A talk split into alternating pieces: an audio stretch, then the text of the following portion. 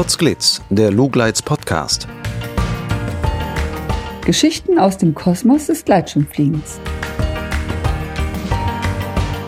Heute mit Katrin Ganter und Lucian Haas am Mikrofon.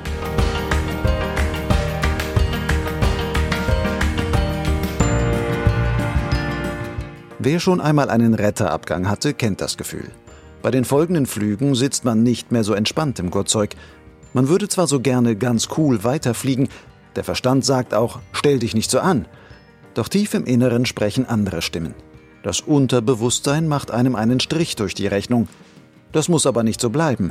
Eine Möglichkeit, sein Unterbewusstsein gewissermaßen umzustimmen, ist die Hypnose. Wie das funktioniert, darüber spreche ich in dieser Folge von Potsglitz mit der Hypnosetherapeutin Katrin Ganter aus der Schweiz. Basierend auf ihren Erkenntnissen mit der Hypnose bietet sie spezielle Mentaltrainings für Gleitschirmflieger an. Katrin ist auch ausgebildete Hebamme. Wie sie die Erfahrungen aus diesem Teil ihres Lebens mit ihrer großen Passion, dem Gleitschirmfliegen, verbindet, auch darüber erzählt sie mir in der folgenden knappen Stunde.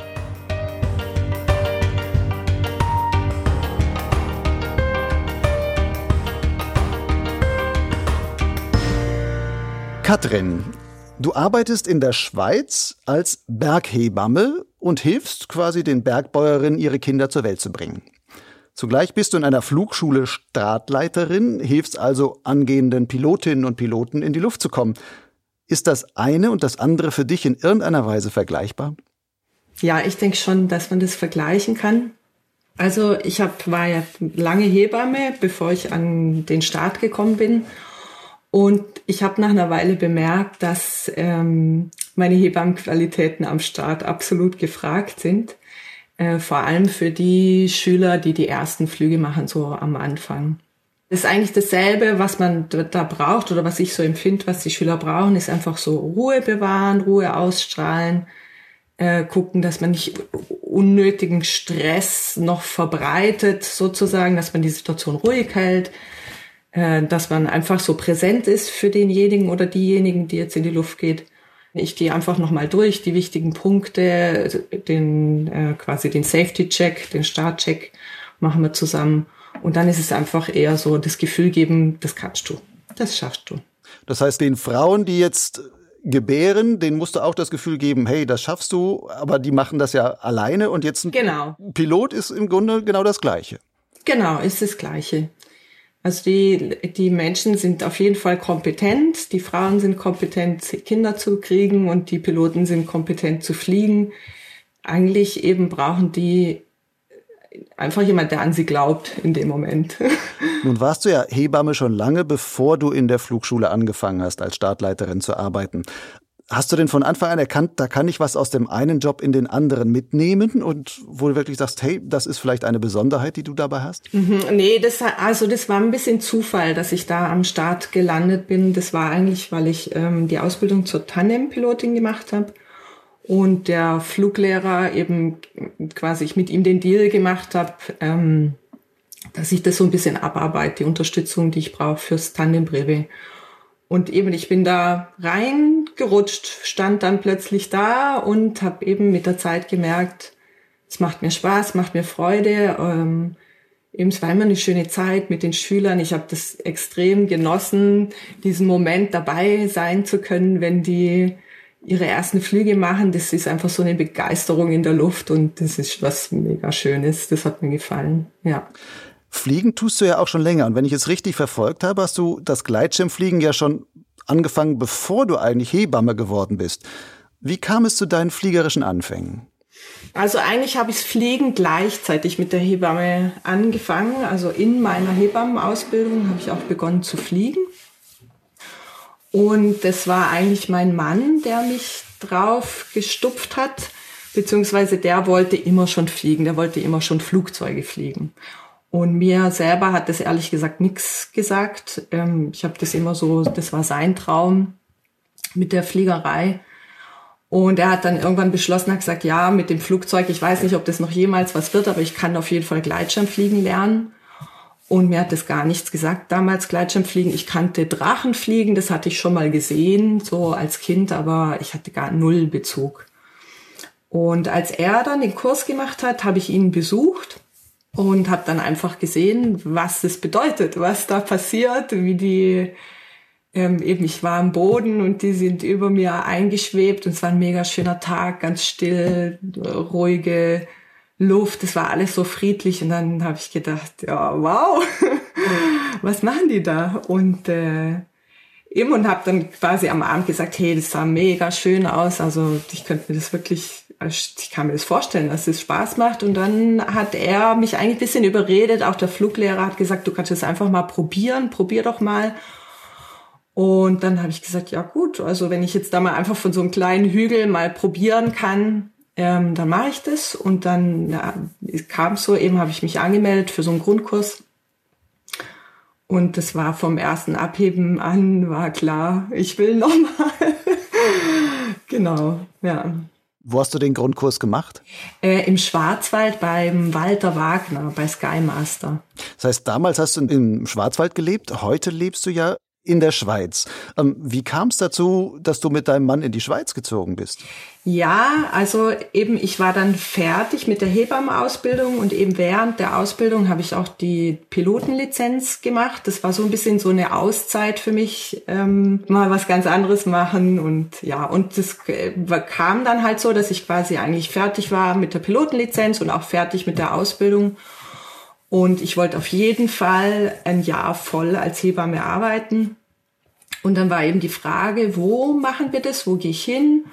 Und für uns war halt beide klar, mein Mann, wenn wir fliegen wollen und mit Kind und arbeiten, dann muss es irgendwie einfach sein. Das muss vor der Haustür liegen, so dass man nicht stundenlang fahren muss und dann irgendwie kurz fliegt, sondern so, dass es im Alltag passieren kann.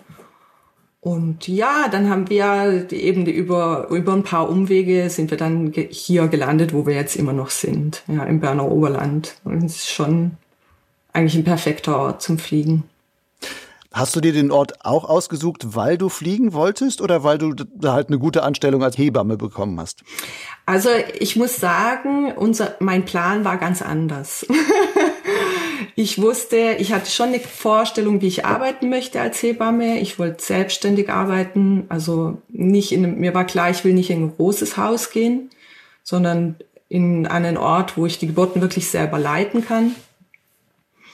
Ähm, mir war klar, dass ich auch gerne das Wochenbett mitbetreuen will, also so eine ganzheitliche Betreuung machen. Und dann war uns klar, dass wir fliegen wollen vor der Haustür. Und mein Mann wollte gerne noch Skifahren. Und ich wollte eigentlich gerne noch mehr. und wir haben halt das alles mal so gesammelt, was wir uns vorstellen würden und haben dann gedacht, ach, äh, Neuseeland wäre super. um das alles zu verwirklichen. Und so habe ich mich beworben bei so Agenturen, so Vermittlungsagenturen. Und eine dieser Agenturen, die hat mir dann immer gesagt, warum willst du nicht in die Schweiz? Warum willst du nicht in die Schweiz? Und ich habe ihm gesagt, ja, weil wir nach Neuseeland wollen. Und äh, irgendwann habe ich aber festgestellt, das war alles nicht so einfach wie gedacht und sie hat immer wieder gedrängt. Habe ich gesagt, ja, gib mir einfach mal, was du, was du da hast. Ich guck's mir jetzt mal an. Und dann habe ich so drei, vier Stellen abgeklappert in, in der ganzen Schweiz, habe so eine Runde gemacht in ein paar Tagen und bin eben am Schluss hier gelandet in Zweisim und ich bin angekommen und äh, die Gleitschirmflieger sind neben dem Spital gelandet, also neben meiner zukünftigen Arbeitsstelle. Die Arbeitsstelle war wirklich genauso, wie ich sie mir vorgestellt habe, wie ich es mir eigentlich besser nicht hätte ausdenken können. Ähm, ich bin dann das erste Mal in meinem Leben mit einer Gondel auf den Berg gefahren, auch quasi direkt vor dieser, vor der Tür. Das waren fünf Minuten vom, von meiner Arbeit zur Gondel zu Fuß. Ähm, bin dann da oben gestanden und habe gedacht, okay, das ist zwar nicht Neuseeland, aber hier ist irgendwie alles, was wir brauchen. Das heißt sowas wie Liebe auf den ersten Blick. Ja, schon. Also es hat, es hat mich einfach extrem freundlich empfangen hier, dieses Tal mit allem. Es sah einfach so aus, wie es hat gesagt, komm her. genau. Was bedeutet denn für dich das Fliegen? Was fasziniert dich daran so? Also zum einen ist es halt so ein Abenteuer, was einfach vor der Haustür liegt. ähm, weil ich bin schon so ein recht abenteuerlustiger Mensch und bevor ich eben Hebamme geworden bin und unser Sohn gekommen ist, sind wir viel gereist und ich brauche das so ein bisschen. Also ich glaube, ich brauche das einfach. Ich brauche immer so ein bisschen hm, was anderes, was das was Neues passiert. Mhm. Ist das Flucht aus dem Alltag auch oder? Ja, Flucht würde ich das nicht nennen. Das ist, ist schon, ich habe eher das Gefühl, das ist mein das ist eigentlich der Boden von meinem Leben. Das ist eigentlich eher das, der Alltag, genau. Der Alltag ist bei mir eher so ein bisschen abenteuerlich. ja. Das heißt, das Fliegen ist für dich der Boden, also die Luft ist der Boden. Das ist ja eine schöne ja. Umkehr eigentlich. Ja, oder einfach diese, diese Art zu leben, ja, doch die Art zu leben, dass, dass jeden Tag was, was Unverhofftes passieren kann, was Neues passieren kann, was dass man jeden Tag einfach ein Erlebnis hat, wo man sagen kann, der Tag, der war jetzt schön, das war ein guter Tag. Also das versuche ich schon so oft wie möglich einfach wahrzumachen in meinem Leben, ja. Das ist dann quasi Lebensphilosophie und dazu, da passt das Gleitschirmfliegen halt wie die Faust aufs Auge sozusagen.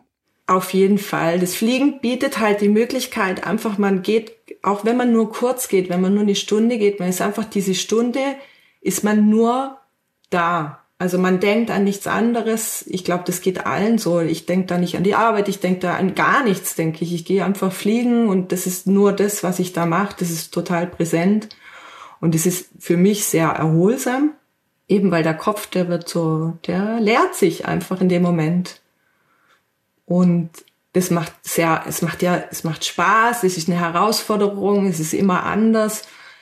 Und das zweite große, große, große Grund für mich fürs Fliegen ist sicher so die, eine ganz starke Liebe zur Natur. Also, dass ich mich einfach so mittendrin statt nur dabei fühle. genau. Nun hast du ja das Gleitschirmfliegen nicht nur für dich, dass du das praktizierst, ähm, sondern du hast das auch in anderer Hinsicht mit zu deinem Beruf oder zu deinem Job gemacht und anders noch in dein Leben integriert. Wir haben vorhin schon gesagt, du arbeitest als Startleiterin für eine Flugschule in der Schweiz. Gleichzeitig bietest du aber auch noch sowas wie spezielle Trainings an. Und ähm, du hast eine Homepage, nennt sich Berghypnose. Und da findet man so ein, dieses interessante Stichwort Hypnose und das in Verbindung ähm, mit Gleitschirmfliegen. Wie passt das denn überhaupt zusammen? Die Hypnose passt perfekt zum Gleitschirmfliegen, ähm, weil also vielleicht hole ich ganz kurz aus, eben die, die, der Hebammenberuf ist für mich inzwischen etwas in den Hintergrund getreten. Also ich mache keine Geburten mehr, keine Geburtshilfe, ähm, nur noch Wochenbettbetreuung zu Hause. Und stattdessen habe ich vor einigen Jahren, ich glaube 2011 habe ich damit angefangen, äh, die Ausbildung zur Hypnosetherapeutin gemacht, zusätzlich.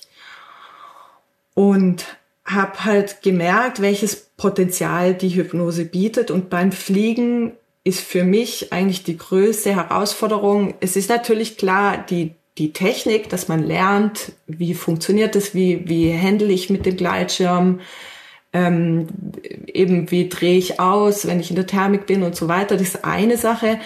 Aber ich habe das Gefühl, für mich immer die größte Herausforderung war eigentlich so eben das Mentale. Wie ich gesagt habe, am Anfang sozusagen mich überhaupt zu trauen, alleine fliegen zu gehen oder die, die Bedingungen einzuschätzen, geht es jetzt, geht es nicht, das Vertrauen zu finden. Oder auch in der Luft, wenn, wenn da was passiert, was man vielleicht noch nicht erlebt hat oder man fliegt irgendwo hin, wo man noch nicht war, man ist irgendwie, ich finde es immer noch, wie soll ich sagen, ich finde es immer noch was extrem beeindruckendes, ähm, ja, man dreht auf, man ist total allein irgendwo auf, keine Ahnung, 500 Meter über irgendwelchen Gletschern und das ist überwältigend auf gewisse Weise. Ich habe das Gefühl, das ist überwältigend, ja, und das ist das, was eigentlich der Kopf ist für mich da wirklich ein riesen, riesen Faktor äh, beim Fliegen, ja, damit ich das genießen kann. Nun sagt man, stellt, also stellt man sich das so vor beim Fliegen, ja, da musst du ganz wach sein und da äh, das kontrollieren. Jetzt sieht man so ein Stichwort wie Hypnose. Zumindest auf den ersten Blick wird man sagen, Hypnose und Wachsein ist ja eigentlich nicht das Gleiche. Inwieweit kann denn jetzt Hypnose mir beim Fliegen helfen? Also zum einen machen wir ja beim Fliegen sehr viel unbewusst. Also ich glaube, das kennt jeder. Jeder kennt zum Beispiel, dass er sich sagt, also ich, einfach so als Beispiel zum Beispiel, heute drehe ich bis zur Wolke auf, bis an die Basis und dann, ehe man sich's versieht, hat man aber abgedreht und ist nicht bis an die Basis hochgeflogen. Das heißt, irgendwie hat irgendwas in einem entschieden, bevor man überhaupt nachdenken konnte, dass das jetzt vielleicht nicht so sein soll. Und da sind wir schon im Kontakt mit dem Unbewussten. Weil diese Entscheidung, zum Beispiel eben das nicht zu tun, ist dann eben unbewusst gefällt worden, obwohl der Verstand das Denken gedacht hat, ja, heute mache ich das, heute mache ich es wirklich. Und unbewusst hat man sich entschieden, das nicht zu tun. Ist denn das Unbewusste oder das Unterbewusstsein dann immer stärker als das Bewusstsein? Also erliege ich immer mein Unterbewusstsein, was mich dann leider runtergleiten lässt, obwohl ich eigentlich hochfliegen will? Ja, das kann ich absolut bestätigen. Also das ähm, Unbewusste ist, ist der Chef im Ring. Das kann man so sagen. Sind aber beide, also auch das bewusste Denken, ähm, beide haben einen wichtigen Anteil und eigentlich optimalerweise arbeiten wir, ist es wie ein Team, ist es eine Teamarbeit zwischen unbewusst und bewusst. Und beide haben auch verschiedene Aufgaben. Also das bewusste Denken kann man sich vorstellen, ist eigentlich dafür da, dass ich mich fokussieren kann auf eine Sache, die ich jetzt gerade mache. Ist ein bisschen wie der Bildschirm, auf dem Informationen erscheinen, die ich dann ablese. Das Unbewusste dagegen ist der Rechner, ist der Server mit einer riesen Kapazität, der automatisch und selbstständig ganz viele Vorgänge macht, mich aber eben nicht mit allen Vorgängen belastet, sondern mir nur die wichtigen Infos hochgibt. Also, aber weil das Unbewusste halt diese große Kapazität hat und sich um eigentlich um alles kümmert, hat, ist es eigentlich auch, kann man schon sagen, ist der Chef. Also wenn das Unbewusste nicht will, äh, irgendwo nicht mitmacht, irgendwo blockiert, dann kann der Verstand hundertmal denken, ich mache das, das wird nicht klappen. Umgekehrt ist aber auch so, wenn der Verstand in eine Richtung geht und das Unbewusste ähm, sozusagen, dann sagt man zum Beispiel, ich fahre mit dem Kopf gegen die Wand.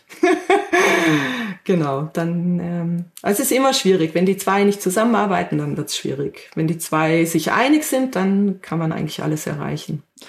Was macht jetzt die Hypnose dabei? Also wie kann die hilfreich sein, Unterbewusstsein und Bewusstsein in Einklang zu bringen oder so?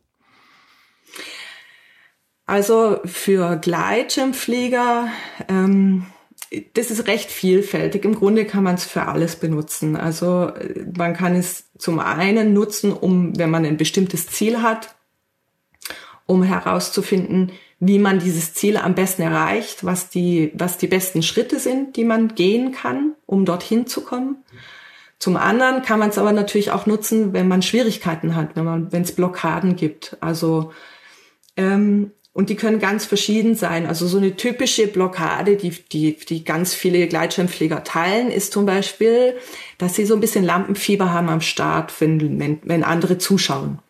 Das habe ich, höre ich wirklich sehr oft. Dass, mhm, der ähm, klassische Startstress, also. Ja, der Startstress, genau. Die, da gucken alle und ich muss jetzt Performance liefern.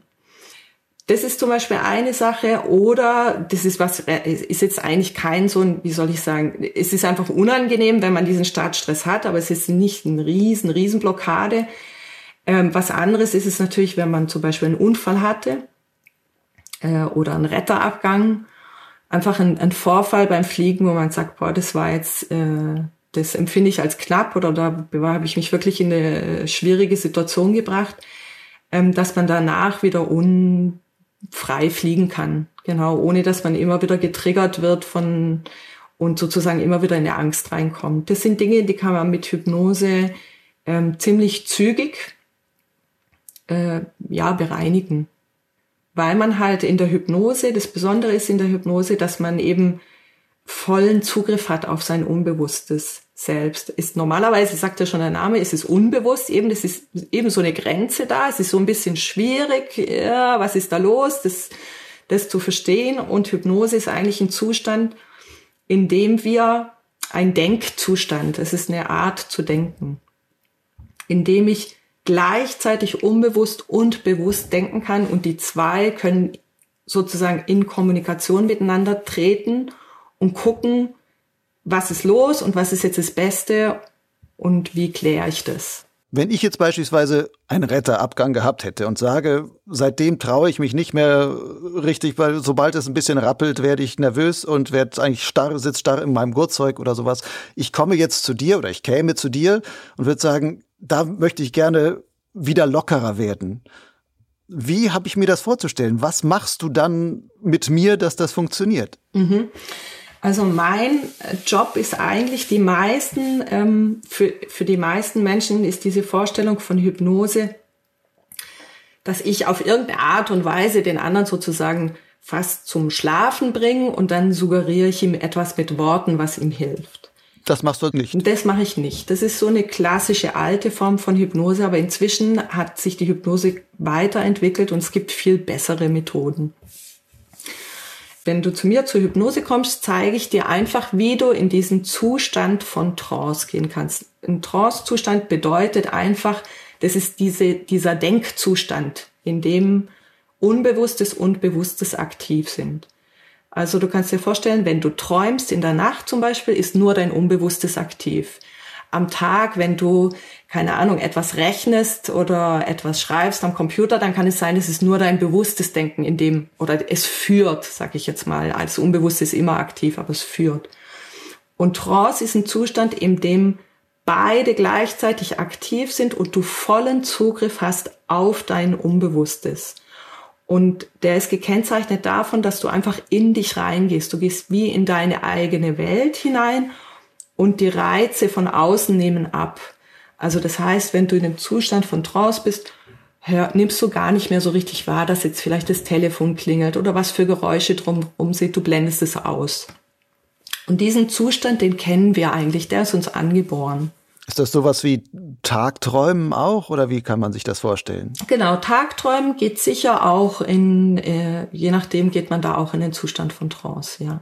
Also es ist ein angeborener Zustand, den kennen wir, den äh, nutzen wir auch häufig, nur wir nennen ihn normalerweise nicht Hypnose. Das ist halt dieses Wort, ich finde es nicht so hilfreich, nicht so passend, aber es ist eigentlich das, was wir alle kennen. Und wie komme ich jetzt daran, dass mein Unterbewusstsein mir zeigt, warum es an der Stelle blockiert? Sehe ich dann Bilder davon oder wie habe ich mir das vorzustellen? Also wie das Unbewusste du hast es schon gesagt mit den Bildern, das ist ein bisschen die Spezialität, wenn man mit dem Unbewussten arbeitet, dass das Unbewusste eine andere Muttersprache hat wie das bewusste Denken. Das bewusste Denken denkt in Wörtern und in Sätzen und das Unbewusste hat eigentlich als Muttersprache die Bilder. Bei manchen Menschen ist es auch, äh, sind es auch Gerüche oder zum Beispiel Musik, aber bei den meisten Menschen sind es Bilder. Und das Unbewusste drückt, versteht zwar Worte, aber es drückt sich eigentlich am liebsten in Bildern aus. Und es arbeitet auch in Bildern. Also das heißt, wenn ich ein Gespräch führe mit dem Unbewussten, dann passiert es bildhaft. Dann kann es zum Beispiel sein, dass derjenige sich beobachten kann, wie er flickt und von außen sehen kann, wie er im Gurtzeug sitzt, wenn er zum Beispiel in einer, Situation kommt, wo er angespannt ist und dann kann er sehen, oh, schau, ich sitze ganz vorne, ähm, ich bin ganz angespannt, mein Gesicht ist ganz bleich, ähm, meine Lippen sind zusammengepresst. Das kann er beobachten. Es ist wie ein Film, den man sieht von außen. Mhm.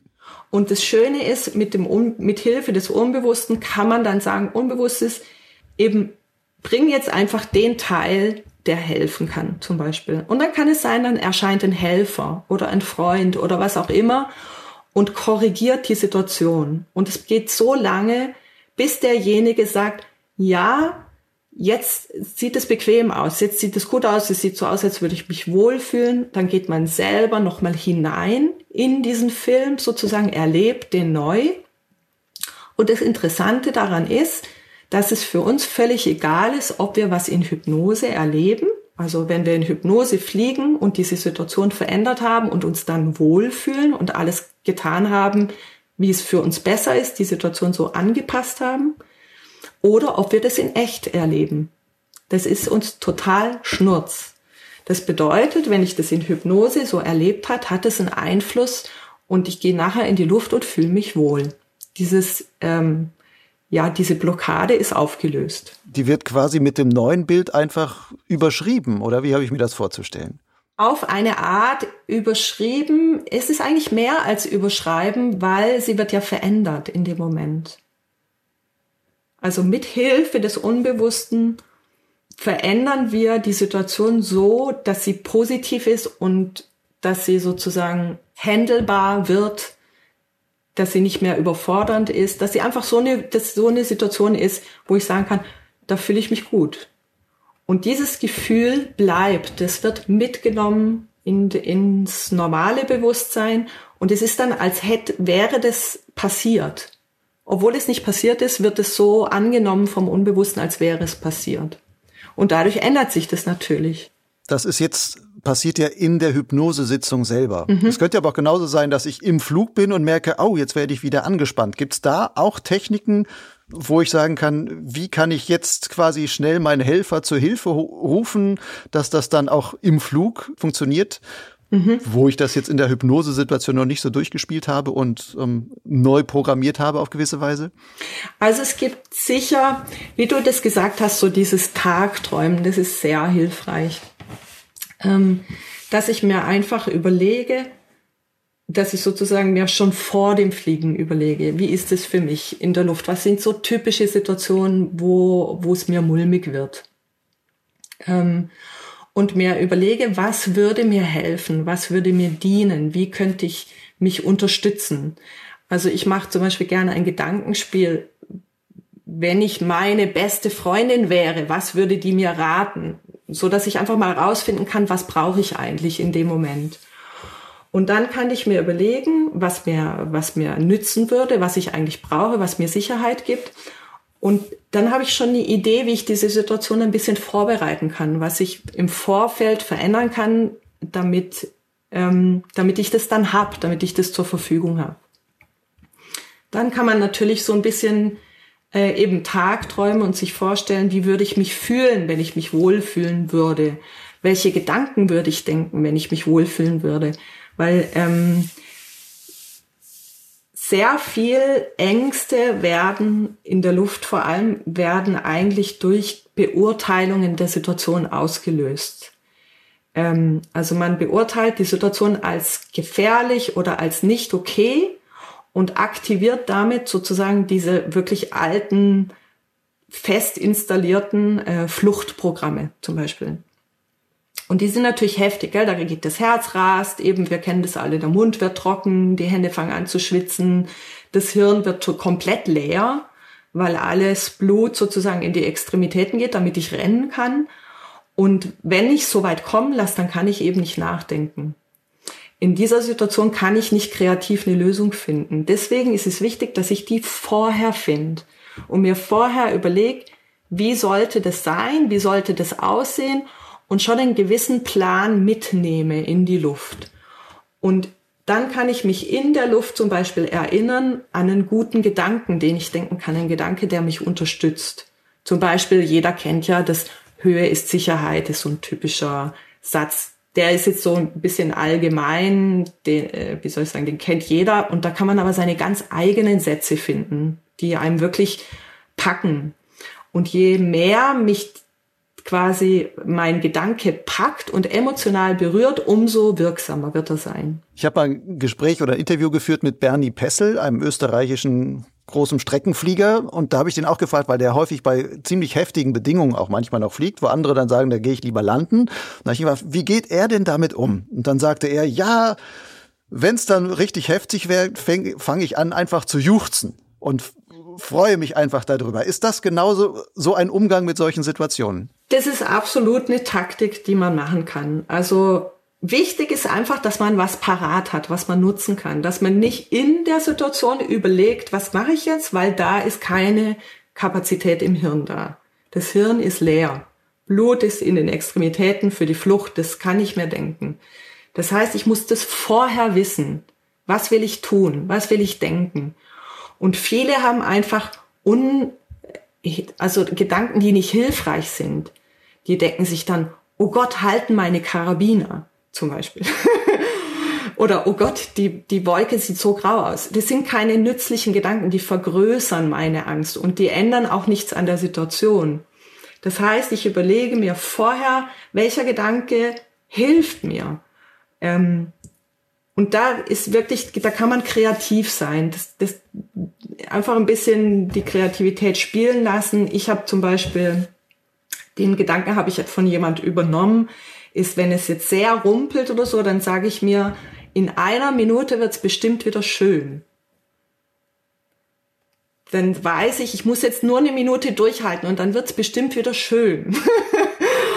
und dann sage ich mir diesen Satz, dann denke ich mir, ah, in einer Minute wird es bestimmt wieder schön und es motiviert mich einfach ein bisschen abzuwarten, nicht gleich wegzufliegen, sondern drin zu bleiben. Und häufig ist es wirklich so, dass nach einer Minute schon wieder schön ist. genau. Das ist dann auch so ein bisschen was wie Autosuggestion, oder? Ja, ja, kann man so sagen, ja. Wenn wir mal ein bisschen von der Hypnose als Thema selber weggehen. Ähm, du bietest ja auch ganz klassische Mentaltrainings an, wo es jetzt nicht speziell um, um Hypnose geht. Und unter anderem auch, habe ich gesehen, bei Sicherheitstrainings. Was machst du denn da mit den Piloten? Wie ergänzt du so ein Sicherheitstraining mit einem Mentaltraining von dir aus?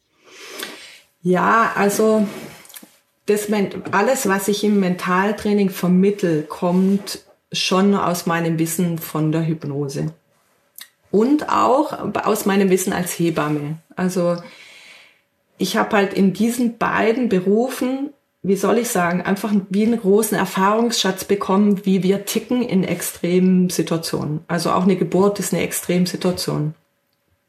Und ich konnte halt sehr viel Zeit stundenlang, bei einer Geburt ist man, man ist stundenlang im Gebärsaal, man ist stundenlang, nächtelang mit einer Frau zusammen, die da diesen Prozess durchmacht. Und da lernt man sehr viel. Was nützt in so einem Moment und was nützt nicht? Also das, und man kann es auch ausprobieren. Wenn man was hat, was nicht nützt, man, das wird nicht angenommen. Also ich werde da die, die Frau nicht unterstützen können. Im Gegenteil, ich und verschlimmer vielleicht sogar die Situation. Wenn ich aber ein gutes Gespür entwickeln kann für, für den Moment und was es jetzt braucht, dann wird es leichter. Und ich konnte halt so mit der Zeit eben erkennen, dass es so gewisse Strukturen gibt, die da drunter liegen. Ich sage jetzt mal, die den Prozess strukturieren. Das ist was, was man nicht sieht, aber was man erkennen kann, wenn man das oft erfährt. Das Zweite ist, dass mir die Hypnose natürlich ein großes Wissen vermittelt hat, wie wir ticken, wie das Unbewusste denkt, was dem Unbewussten wichtig ist, damit es mit dem bewussten Denken zusammenarbeitet, was es dafür für Voraussetzungen braucht. Und aus all dem habe ich quasi dieses Mental-Coaching kreiert. Und es funktioniert dann einfach so, dass man halt, bevor man fliegt, jeden Tag äh, eine Stunde zusammensitzt und ich eigentlich dieses Wissen vermitteln. Ähm, also das Mentalcoaching ist viel Wissensvermittlung. Wie ticken wir überhaupt? Was ist da los in so einer Extremsituation? Was passiert da in dem Moment? Und was nützt und was nützt gar nichts? Dass ich schon mal so eine Idee habe, äh, wie kann ich da dran hingehen?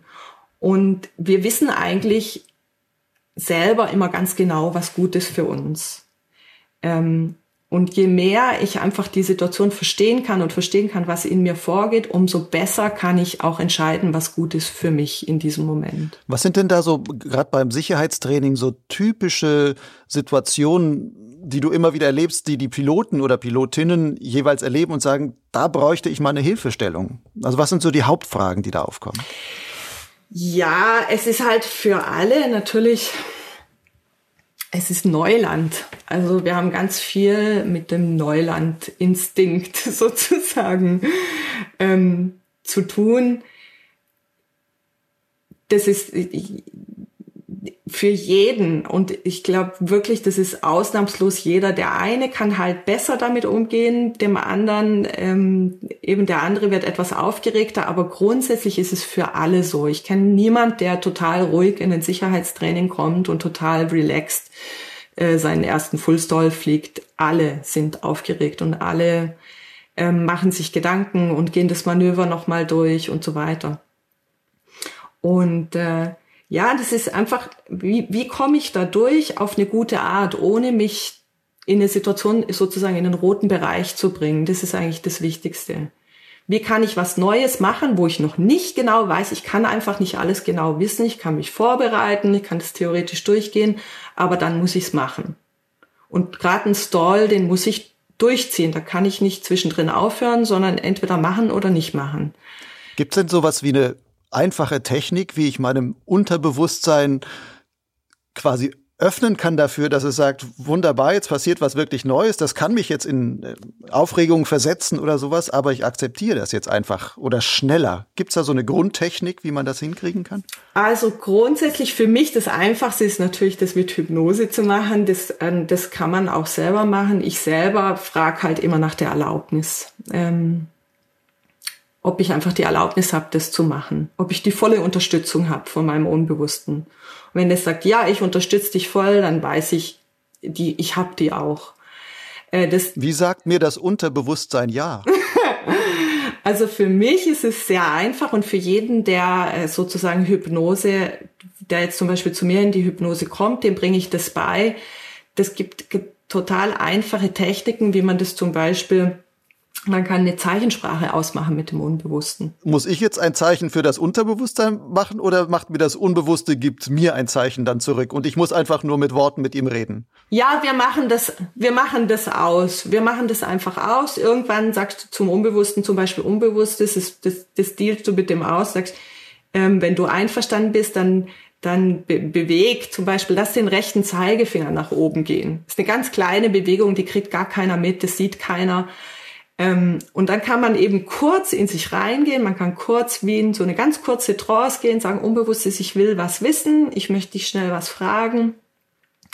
Bist du damit einverstanden, ja oder nein? Und wenn es ja sagt, sollst du den Zeigefinger heben. Und dann kann dein Unbewusstes deinen Zeigefinger steuern. Das kann sozusagen die Muskulatur kurz ansteuern und das übernehmen. Und äh, dann habe ich mein Zeichen. Funktioniert aber eben nur, wenn ich damit einverstanden bin, wenn ich das ausgemacht habe. Wenn ich natürlich mich einmische und sage, ja, das glaube ich sowieso nicht, dann funktioniert es auch nicht. Dann wird es schwierig, da eine gute Kommunikation zu finden.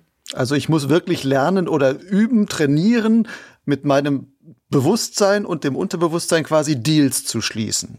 Ja, du musst einfach in Kontakt gehen. Und jetzt bei dem Sicherheitstraining, bei dem Mentaltraining wende ich ja in dem Sinne keine Hypnose an, aber ich bringe den Leuten bei, ähm, wie sie mit dem Unbewussten kommunizieren können und wie sie auch merken können, ob die Kommunikation funktioniert. Also ähm, eben, wie sie diesen guten Kontakt aufbauen können. Und wir haben das ja auch alle. Also wir haben zum Beispiel Intuition kennt jeder. Das ist ein Ausdruck, den jeder kennt und jeder hat es schon mal erlebt. Intuition ist eigentlich nichts anderes als eine Kommunikation mit dem Unbewussten. Das gibt mir eine Info raus und sagt, achte da drauf. Das ist auch sowas anderes sprechen von Bauchgefühl oder sowas. Ist das das Gleiche? Ja, mhm. absolut. Und es ist halt wichtig, das nicht zu missachten. Dass man einfach auch darauf hört, dass man eben aufmerksam ist für das Bauchgefühl und so den richtigen, ja, eben, es, es ist wirklich nicht so einfach. Das ist wirklich ein ganz komplexes, das sind komplexe Vorgänge und jeder weiß es ja auch, da so den, die, den, so diesen Weg, diesen Pfad zu finden zwischen eben gerade bei einem Sicherheitstraining zwischen Aufregung und Überaufregung, die schon wieder blockiert oder ähm, dass man sich auch zu einfach macht, dass man sagt, ja, ja, alles easy und dann hat man plötzlich einen großen Salat und, äh, und denkt sich, ups, so easy war es jetzt doch nicht. Es ist einfach ein, ein, Weg, den kann man eben nur Schritt für Schritt gehen und ich glaube, da liegt auch das Geheimnis da drin, dass man zum Beispiel eine Sache im Mentalcoaching ist, dass wir wirklich ausarbeiten, Schritt für Schritt zu gehen und immer nur auf den Schritt gucken, den wir jetzt gerade machen. Ja, damit die Kapazitäten voll da sind. Kann das Unterbewusstsein auch beleidigt reagieren, wenn man nicht auf es hört? Also das ist nicht beleidigt, das will dich ja nicht strafen oder so. Das ist eigentlich das Unbewusste ist voll auf deiner Seite. Das kann man so sagen. Also es ist eigentlich der beste Freund, den du haben kannst. Der würde niemals beleidigt reagieren und sagen, ja, jetzt komm, dir, dir zeige ich es jetzt. Aber es kann einfach sein, dass es Gründe hat, dass es gute Gründe hat für sein Handeln. Und dir diese Gründe aber in diesem Moment vielleicht nicht bewusst sind. Es kann auch sein, dass sich etwas automatisiert hat, einfach ein, ein nachteiliger, eine nachteilige Vorgehensweise, dass die einfach immer wieder wiederholt wird, ähm, aber nicht zum Erfolg führt. Wenn jetzt das Un wir, wir denken ja, weil ich mich dann schlecht fühle, also wenn ich, wenn ich ein Muster habe, was mich eigentlich nicht weiterbringt und immer wieder erfolglos sein lässt, dann fühle ich mich ja nicht gut. Und dann denke ich mir, oh, das Unbewusste das will mich strafen, weil das lässt ja, lässt mich ja nicht gut fühlen. Aber eigentlich tut es mir einen Gefallen, indem es mir zeigt, äh, da ist was. da könnte, guck doch mal hin, ob das noch aktuell ist, ob du das noch so weitermachen willst. Also eigentlich ist es nicht eine Strafe, sondern es ist ein Hinweis. Äh, mit dem es sozusagen eine Markierung setzt und sagt, hier ist was, das könnte noch optimal, das könnte besser laufen. Und immer wenn das Unbewusste uns in so eine Situation bringt, überhaupt, dann ist es auch ein Hinweis darauf, dass wir die Ressourcen haben, das zu ändern und die Möglichkeiten. Ähm, Menschen, die zum Beispiel ein wirklich ein schlimmes Trauma haben und die Ressourcen nicht hätten, denen ist oft gar nichts bewusst die kriegen davon gar nichts mit, die vergessen die Dinge komplett. Also es ist auch immer ein Hinweis, wenn das Unbewusste mir ein Zeichen gibt, zum Beispiel, dass ich mich nicht gut fühle bei irgendwas, dass es gleichzeitig sagt, guck da mal hin, eigentlich brauchen wir das nicht mehr, ist nicht mehr aktuell, mach mal was Neues. Apropos Weiterentwickeln und Mentaltraining. Neben dem Sicherheitstraining hast du auch mal schon als Mentaltrainerin bei einem Groundhandling-Training gearbeitet. Das war in Portugal und das war ein Kurs, der war nur für Frauen ausgeschrieben. Was hast du denn da so erlebt? Ja, also ich muss sagen, dieses Training mit den Frauen war für mich eine der schönsten Arbeitswochen meines Lebens. das war, es war gigantisch. Ähm, war einfach eine reine Freude, weil ich in dem Fall wirklich so eine Entwicklung eben miterleben konnte innerhalb kurzer Zeit, dadurch, dass diese Komponenten ähm, zusammen waren. Das Groundhandling ist ja ist einfach genial, um seine Technik zu verbessern. Also es gibt da eigentlich fast nichts Besseres. Ähm, es findet am Boden statt, so dass man doch irgendwie eben noch eine gewisse, man hat halt mehr Sicherheiten. Also wenn ich jetzt zum Beispiel auf dem Boden den Schirm in den Flyback nehmen, dann ist es halt was anderes, als wenn ich in der Luft einen Fullstall fliege. Und äh, in Kombination sozusagen mit diesen täglichen eben Vorbereitung mental, was ist mein Ziel, wo will ich hin, wie gehe ich das Schritt für Schritt, was steht eigentlich jetzt an, was sind meine Schwierigkeiten auf dem Weg, was sind meine Ressourcen, wie will ich die nutzen. Ähm, konnte man halt so sehen, so ab dem zweiten, dritten Tag, wie der Knopf aufgeht. Und für mich war es wirklich, ich, einfach jedes Mal was sehr berührendes, das zu sehen, wie die Frauen, die sind einfach so aufgeblüht. Die waren, die, die, die haben sich oft um 180 Grad gedreht, die hatten nur noch Spaß, die haben gelacht, die haben sich Sachen getraut, die hatten, die wollten gar nicht mehr aufhören. Also die wollten nicht essen, die wollten, die wollten einfach nur noch fliegen und mit diesem Schirm was machen.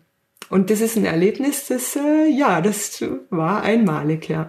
Nun waren das ja nur Frauen. Glaubst du, dass dieses Erlebnis mit Männern genauso sein könnte oder sind Frauen an der Stelle in irgendeiner Weise anders? Gehen die anders mit solchen Entwicklungen um, vielleicht auch anders mit Ängsten oder was auch immer? Was ich halt sehen kann bei den Frauen ist, dass sie, wenn sie unter sich sind, mehr aus sich herauskommen. Dass sie sich mehr trauen, also mehr nach vorne gehen und was ich auch für, ja, das ist so ein bisschen eine Theorie, ich weiß es nicht, ich kann das natürlich, das ist nur so ein Empfinden, das ich habe, ist, dass dass es den Frauen gut tut, auch weibliche Vorbilder zu haben. Also eine andere Frau zu sehen, die das tut, was sie vielleicht noch nicht können, äh, die es ihnen sozusagen vormacht. Weil wir uns jetzt nicht unbedingt, wenn wir jetzt, wir sind halt in dem Sport schon viel von Männern umgeben. Also vielleicht in der Schulung hat es noch mehr Frauen, aber dann nachher am Berg sind schon, Großteil sind Männer. Also hier bin ich jahrelang fast die einzige gewesen. Viele Tage bin ich die einzige Frau am Startplatz. Ähm. Und das heißt, mein Umfeld sind immer Männer und ich gucke die an und das, wenn ich die anschaue, ich identifiziere mich nicht unbedingt mit denen, weil das sind ja Männer, die sind ja nicht wie ich. genau, und wenn ich aber eine Frau sehe, ähm, die vielleicht klein ist und zart und ähm, Kinder hat und die keine Ahnung, die fliegt super, die, die, die, oder die hat ihren Schirm super im Griff, die macht super Starts, was auch immer, dann denke ich mir so, äh, aha, also wenn die das kann, kann ich das vielleicht auch. Und ich glaube, das ist ein großer Aspekt, warum die Frauen sich gegenseitig so pushen. Weil sie halt auch für sie, auch für die ist es neu, ähm, dass sie andere Frauen sehen, die was machen. die, ja, und das inspiriert. Ah, dann kann ich auch was machen. Und dann gibt es so einen Effekt, so eine Dynamik, ähm, dass die zusammen sich gegenseitig auch extrem pushen, ja. Mhm. Das heißt, wenn man deine Erfahrung so nimmt, wäre es eigentlich sinnvoll für Frauen viel häufiger mit Frauen fliegen zu gehen und wirklich Frauenclubs zu bilden auf gewisse Weise. Ja, würde ich sagen, ja. Würde ich sagen. Es wäre natürlich schön, irgendwann, wie soll ich sagen, ich glaube, es ist, in meiner Vorstellung oder würde ich mir natürlich wünschen, dass Männer und Frauen zusammen fliegen und zusammen den gleichen Spaß haben wie Männer untereinander oder Frauen untereinander. Aber in der Realität kann ich das einfach auch sehen. Ich kann es auch bei den Männern sehen, dass sie es genießen, untereinander fliegen zu gehen. Also mit ihren Kumpels und unter sich zu sein. Und genauso sehe ich das eben bei den Frauen, dass sie halt mehr eben aus sich herauskommen, wenn sie unter sich sind. Und ja, und ich glaube eben, dieses Vorbilder suchen, dass, dass es für die Frau, für eine Frau gut ist, ein weibliches Vorbild zu haben. Jemand, wo man sagt, ah, die, eigentlich ist die so wie ich. Und die kann das auch. Und dann finde ich Wege, das auch zu können. Wenn ich eine Mutter sehe, wenn ich eine, eine Mutter sehe, die mit Kindern das geschafft hat, weiter zu fliegen, dann denke ich mir so, hm, wie hat sie denn das gemacht? Dann kann man eben, man kommt ins Gespräch und dann wird das für mich auch möglicher. Wenn ich aber nur Frauen sehe, die aufhören zu fliegen, wenn die Kinder kommen, dann kriege ich keine Inspiration, wie das denn gehen könnte. Und dann sind es halt eine, einige wenige, die so ihren eigenen Weg gehen. Aber ich glaube, für viele ist halt einfacher, ähm, wenn man so ein bisschen einen Anstoß hat von außen und nicht alles pionierhaft selber erfinden muss, ja. Nun haben wir vorhin mal über Startstress gesprochen. Du sagst jetzt so, Frauen, wenn die viel mit Männern sind, die sehen das jetzt nicht so als Vorbild und sowas, fühlen sich vielleicht auch von den Männern stärker beobachtet oder was auch immer. Gibt es so typische Ängste, wo du siehst, das ist eher eine Angst bei Frauen, die häufiger auftritt und eine andere Angst, die eher bei Männern zu beobachten ist vor den Piloten? Ich glaube das nicht, nein. Ich glaube einfach, der Umgang damit ist anders. Aber ich glaube, die Ängste sind gleich, ja. In welcher Form?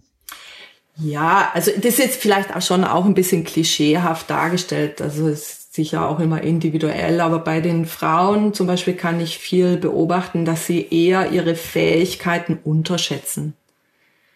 Ähm, also dass sie sich zu wenig zutrauen, dass sie sich dann noch mehr zurücknehmen und denken, ich kann das nicht und und äh, ja sich dämpfen sozusagen und bei Männern kann man vielleicht eher das Gegenteil sogar beobachten, dass sie zwar so innen drin vielleicht auch das Gefühl haben, so, mm, kann ich das jetzt wirklich, aber das eher überspielen mit, ähm, ja klar, kann ich das. ist, ja gar, ist ja ganz einfach. Und man sieht es halt dann, sie machen es dann vielleicht trotzdem, sie gehen ins Starten dann, aber man guckt den Start an und man sieht, na ja, hm, da war jetzt doch eine gewisse Nervosität dabei. Man sieht es an den Bewegungen, dass sie nicht mehr so fein sind, wie wenn man ruhig ist. Gehen die Männer dann vielleicht auch eher über ihr Unterbewusstsein hinweg? Hören die sich nicht so auf die Signale? Das weiß ich nicht. Das, ich glaube das nicht. Ich glaube, es ist wirklich ein anderer Umgang und es sind andere Probleme, sage ich jetzt mal. Und ich glaube, auch ein großer Teil liegt einfach in, in, in unserer Erziehung begründet. Ich glaube gar nicht mal, dass es typisch männlich oder typisch weiblich ist, sondern dass es darin begründet ist, wie wir einfach in der Gesellschaft gewohnt sind, als Mann zu sein oder als Frau zu sein. Und so äußert sich das dann, wie wir das handhaben und wie wir das ausdrücken. Aber ich glaube, im Grunde äh, geht es Männern und Frauen, wenn man so das runterbricht, eigentlich ähnlich. Nur der Umgang ist eben auf eine andere Art und Weise, ja. Du hast eine Seite im Internet www.berghypnose.ch. Darüber beschreibst du auch viel von diesen Mentaltrainings und ähm, der Hypnose und sonstigen. Mir sind da immer wieder zwei Begriffe aufgefallen. Die kommen in vielen Texten von dir vor. Der eine ist Aufmerksamkeit und der andere ist Achtsamkeit. Mhm. Was bedeuten diese für dich und fürs Fliegen? Ja, Aufmerksamkeit ist, glaube ich, alles beim Fliegen. Also je mehr ich mich in die Lage versetze, aufmerksam zu sein, umso mehr kann ich wahrnehmen, was es jetzt braucht und kann einfach gut reagieren. Und darum ist für mich die Aufmerksamkeit ist eigentlich das A und O. Je aufmerksamer ich sein kann für das, was außen passiert, also zum Beispiel vom Wetter her, ähm, für das, was im Schirm passiert und für das, was in mir passiert, umso mehr bekomme ich mit und umso besser kann ich mich darauf einstellen. Der zweite Begriff war Achtsamkeit. Ähm, wie unterscheidet der sich von der Aufmerksamkeit und was ist an dem besonders? Mhm, das ist eine gute Frage. Also wenn ich sie jetzt so spontan beantworte, dann würde ich sagen, für mich ist achtsam sein, ist eben vielleicht die Art und Weise ein bisschen mehr, wie ich mit der Aufmerksamkeit umgehe. Also aufmerksam heißt, ich nehme was wahr und wenn ich achtsam bin, dann gebe ich auf mich acht, wie ich mit den Dingen umgehe, die ich wahrnehme. Also wenn ich jetzt zum Beispiel bei mir selber wahrnehme, dass ich mich unwohl fühle oder wie auch immer, dann kann ich eben zum Beispiel mir sagen, ha, bist du bescheuert schon wieder und stell dich nicht so an, jetzt komm, jetzt mach's einfach. Oder ich kann eben achtsam, das wäre jetzt für mich achtsamer sein, einfach freundlich mit mir sein und sagen, aha, ja, gell, mach dir wieder Sorgen, aber ich glaube, es ist alles okay, kann nur Mut. In einer Minute wird's bestimmt wieder schön. Genau, also ich glaube, ja, vielleicht ist, ist eigentlich schon ein ähnlicher Begriff. Vielleicht könnte man sagen, dass die Achtsamkeit ähm, noch ein bisschen den Hinweis gibt auf, ja, auf die Art und Weise, dass ich immer achtsam bin mit mir und auch mit, mit dem, was ich da begegne im, beim Fliegen, also der, ja, den Bedingungen. Nun hast du ja kürzlich den Tandemschein gemacht, das hast du auch vorhin schon erzählt. Ähm, was bedeutet für dich als Tandempilotin das Thema Achtsamkeit? Ja, da muss ich sagen, eben das, das, das muss erst noch den Platz finden. Also im Moment bin ich halt noch Beginner, Beginner Tandem Pilot. Und wenn ich mit Freunden pflege oder dann geht, dann ist es schon alles, dann kann ich da schon sehr achtsam fliegen. Aber wenn ich jetzt mit Passagieren, mit Fremden fliege, das ist für mich noch relativ neu. Und da merke ich zum Beispiel, dass meine Kapazität einfach noch ein bisschen belegt ist mit den Abläufen an sich ähm, dass da, da ist noch keine so große Routine da, die ich abrufen kann, die schon wie von selber läuft. Also ich habe noch Schwierigkeiten mit meiner Kamera, wie, oh, wie ziehe ich jetzt den Stick daraus, wie verstaue ich den nachher wieder. Keine Ahnung, ich bin einfach noch so beschäftigt mit den Details, dass eben ich jetzt so, wie ich mir das wünschen würde, die Achtsamkeit noch nicht da ist. Aber ich weiß halt jetzt in dem Moment geht's nicht anders, weil das ist einfach der Lernprozess. Ähm, den ich jetzt machen muss.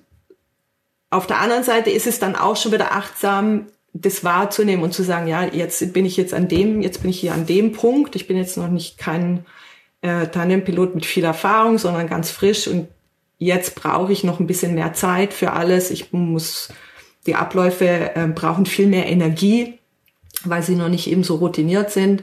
Ich bin viel früher müde als vielleicht ein äh, Pilot, der schon lange fliegt. Also dann nach drei Flügen bin ich eigentlich durch. da bin ich müde, da bin ich total, ja, da, eigentlich bin ich froh, wenn es keinen vierten Flug mehr gibt. genau. Und das heißt, mit Aufmerksamkeit und Achtsamkeit stellst du also fest, das waren drei Flüge, ich kann nicht mehr und ich mache jetzt auch einfach grundsätzlich keinen vierten mehr. Ja, im Moment ist jetzt eh noch nicht so, dass ich da so ähm, den ganzen Tag ausgebucht bin und so. Aber das sind, genau, genau, da merke ich halt, also so wie ich mir das vorstelle, die Tandempilotin, die ich gerne sein möchte, da möchte ich eigentlich gern Zeit haben für den Menschen, mit dem ich fliege. Also wirklich mich darauf konzentrieren zu können, wer ist derjenige, wie machen wir da ein schönes Erlebnis draus.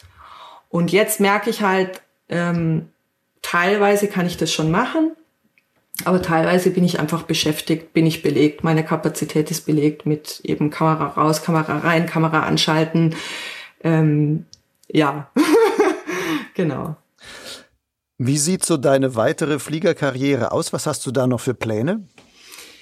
Ja, ich bin nicht so der Planer. ich bin nicht so der Planer. Es treibt dich immer irgendwo hin. Ja, es ist schon so, auf jeden Fall wünsche ich mir, dass das Fliegen weiterhin einen großen Platz einnimmt in meinem Leben. Ähm, dass ich das einfach noch lange machen kann, dass ich das weitermachen kann, dass das dazugehört. Könntest du dir vorstellen, im Leben auch ohne das Fliegen auszukommen? Ah, wenn ich dafür kiten kann. ja, ich habe mir die Frage auch schon öfter mal gestellt. Ich glaube schon, dass das geht. Also das ist das Fliegen ist jetzt für mich nicht so eine Sache, wo ich sage, ohne Fliegen kann ich nicht leben. Aber ich fände es sehr schade. ich finde es sehr schade, ja. Was würde dir, falls du das so zusammenfassen kannst auf einen Punkt, was würde dir denn am meisten fehlen? Also wenn ich nicht fliegen könnte, am meisten eben würden mir diese Momente fehlen, wo man mittendrin statt nur dabei ist. Eben mittendrin in der Natur. Wo man so um sich guckt und denkt, wow, ist der Hammer. ist der Hammer, wo ich, wie ich lebe, wo ich lebe. Diese Welt ist einfach genial, die ist so schön. Ich will gar nirgendwo anders sein. Okay, Katrin, Danke für dieses tolle Gespräch. Es hat mir viel Spaß gemacht. Ich hoffe, den Hörern von dem Podcast dann auch. Dir wünsche ich noch viele schöne Flüge und das mittendrin statt nur dabei zu sein. Alles Gute für die Zukunft. Mhm, ich danke dir für die Einladung. Hat mich gefreut.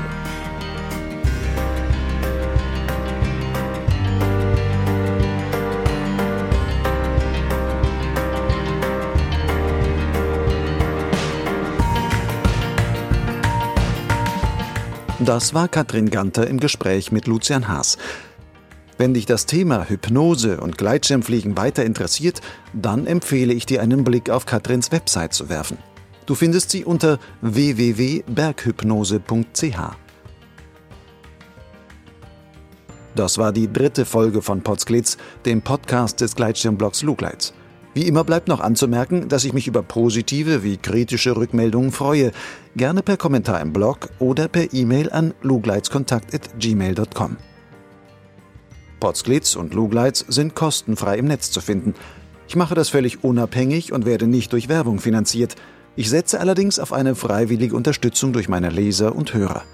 Wenn dir dieser Podcast gefallen hat oder wenn du zudem regelmäßig Lugleits liest, dann kannst du meine Arbeit auch fördern. Auf der Lugleits Webseite finden sich entsprechende Hinweise, wie das per PayPal oder Banküberweisung einfach möglich ist. Die Adresse lautet lugleits.blogspot.com. Lugleits schreibt sich L-U-G-L-I-D-Z. Jetzt sage ich nur noch Danke fürs Zuhören. Bis zum nächsten Mal.